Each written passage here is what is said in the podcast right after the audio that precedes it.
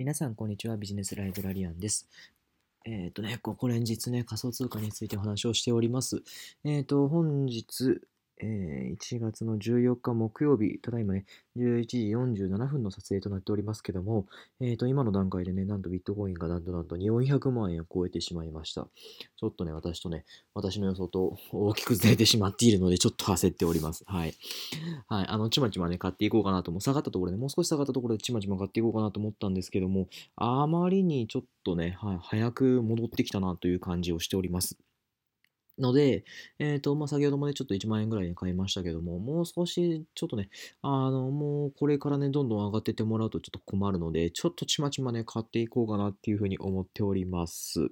はい。で、えっ、と、今回はね、何の話をしようかなと思ったんですけども、仮想通貨についてですけども、えっ、と、何の話かと言いますと、えっ、と、皆さん覚えていますでしょうか ?2018 年のね、仮想通貨の出来事なんですけども、コインチェックのね、はい、えっ、と、事件があったのを覚えていますでしょうか？はい。あの、コインチェックというね、はい、あの仮想通貨の販売所、取引所なんですけども、そちらのね、えっ、と、取引所、販売所で、えっ、と、ハッキングされてしまったよっていうことなんですよ。はい、実はね、今日1月14日からコインチェックがね、なんと CM をね、復活することができたんですけども、実はね、その2年、3年前ですね、3年前には、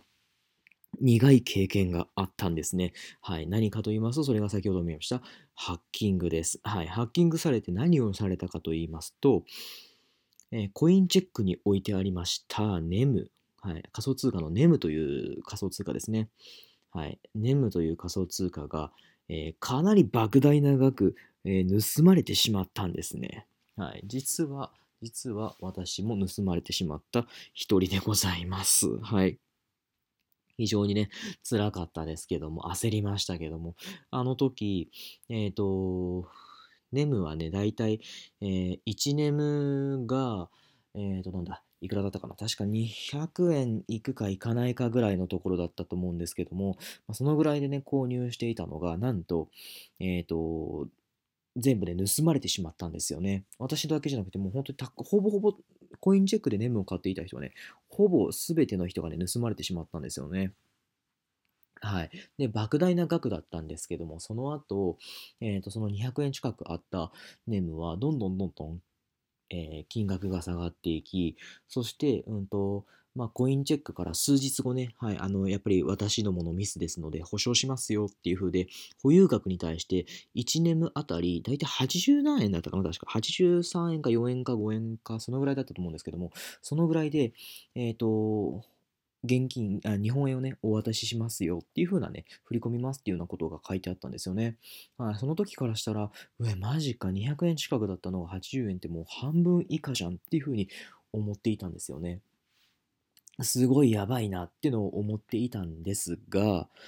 えーと、思っていたんですが、実はその時に、まあ、そこで、えーと、まだ80何円でね、買えてもらえて、まだラッキーだったんですよね。なぜかというと、その後ネムはどんどんどんどん下がっていき、80円からもっと下がって、50円まで下がって、さらにはね、はい、30円まで下がっていったんですよね。で、えーと、実はもう一時ひどい時とかは、十何円とかね、はい、あの、一桁になった時とかも確かありましたね。あの、このコロナ禍のね、最初の時、一番最初ひ、あの、えー不況だった時ね、あの、1, 1円台、うんと数円までね、下がり詰めたことだと思います。はい。で、そんなね、あの、ネムだったんですけども、あの、まあそういう風でね、あの、なんだ、盗まれてしまうっていう風でね、ことがあったんです。で、うんと、そんなことがあるなんて仮想通貨ってやっぱ危ねえなっていう風にね、思う方もね、いらっしゃるかもしれないんですけども、まあ、そうやって思えばね、危ないかもしれないんですけども、ぶっちゃけそれを言うと、銀行だって銀行強盗があるじゃないかって話なんですよね。はい。あの、銀行強盗がね、あったり、まあ、あの、最近、ゆうちょのね、ことがいろいろありましたけども、まあ、そんな感じで、やっぱり、どこにでもリスクはね、つきものなんですよね。で、仮想通貨でじゃあ、できるだけリスク回避するにはどうしたらいいんだって話なんですけども、皆さん、あの、取引所の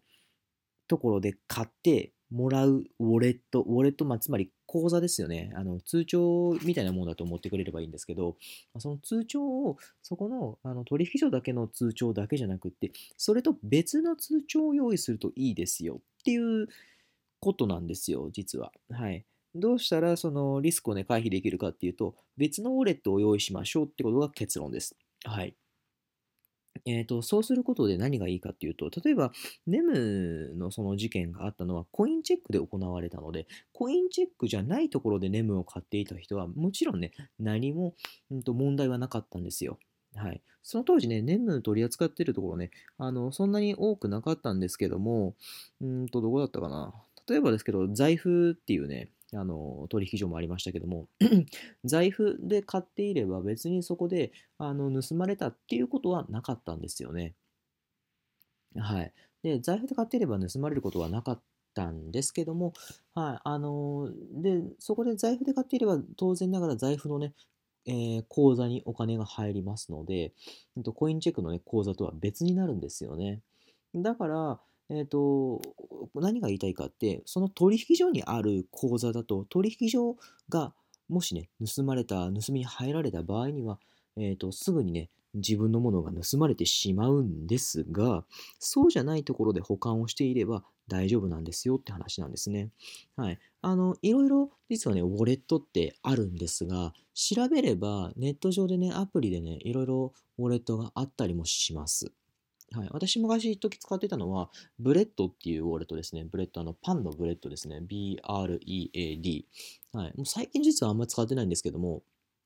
そういうものがあったりですとか、ただね、やっぱそれでもネット上で管理するのはちょっと怖いなっていう風な方は、実はネットに依存しないタイプのウォレットも存在するんですよね。それ何かっていうと、USB のような形で、うんと、USB に差し込んでおくだけで、うんとまあ、USB の中でね、ファイル保存しておくような感覚ですよね。例えば、なんか文書のデータとかをあの USB を挿したら、うんとパソコンで見えるけど、抜いちゃったら当然ながらパソコンでは見れないですよね。それと同じ感覚で、USB に挿しておくことで、USB に、ね、中に入れておくことで、あのもう完全にネットにつながなければ大丈夫ですよっていうようなものも存在するんですよね。はい。まあ、それがね、あのレジャーなのっていうふうにね、言ったりもするんですけども、そんな、あの、ウォレットっていうのもね、存在しますので、今一度ね、自分がどこで保管するといいのかなってところを、ぜひね、あの、調べてみてもらうといいかなというふうに思います。ということでね、今日は、えー、仮想通貨のね、保存の仕方についてお伝えをさせてもらいました。ということでね、今日はこの辺で終わります。ありがとうございました。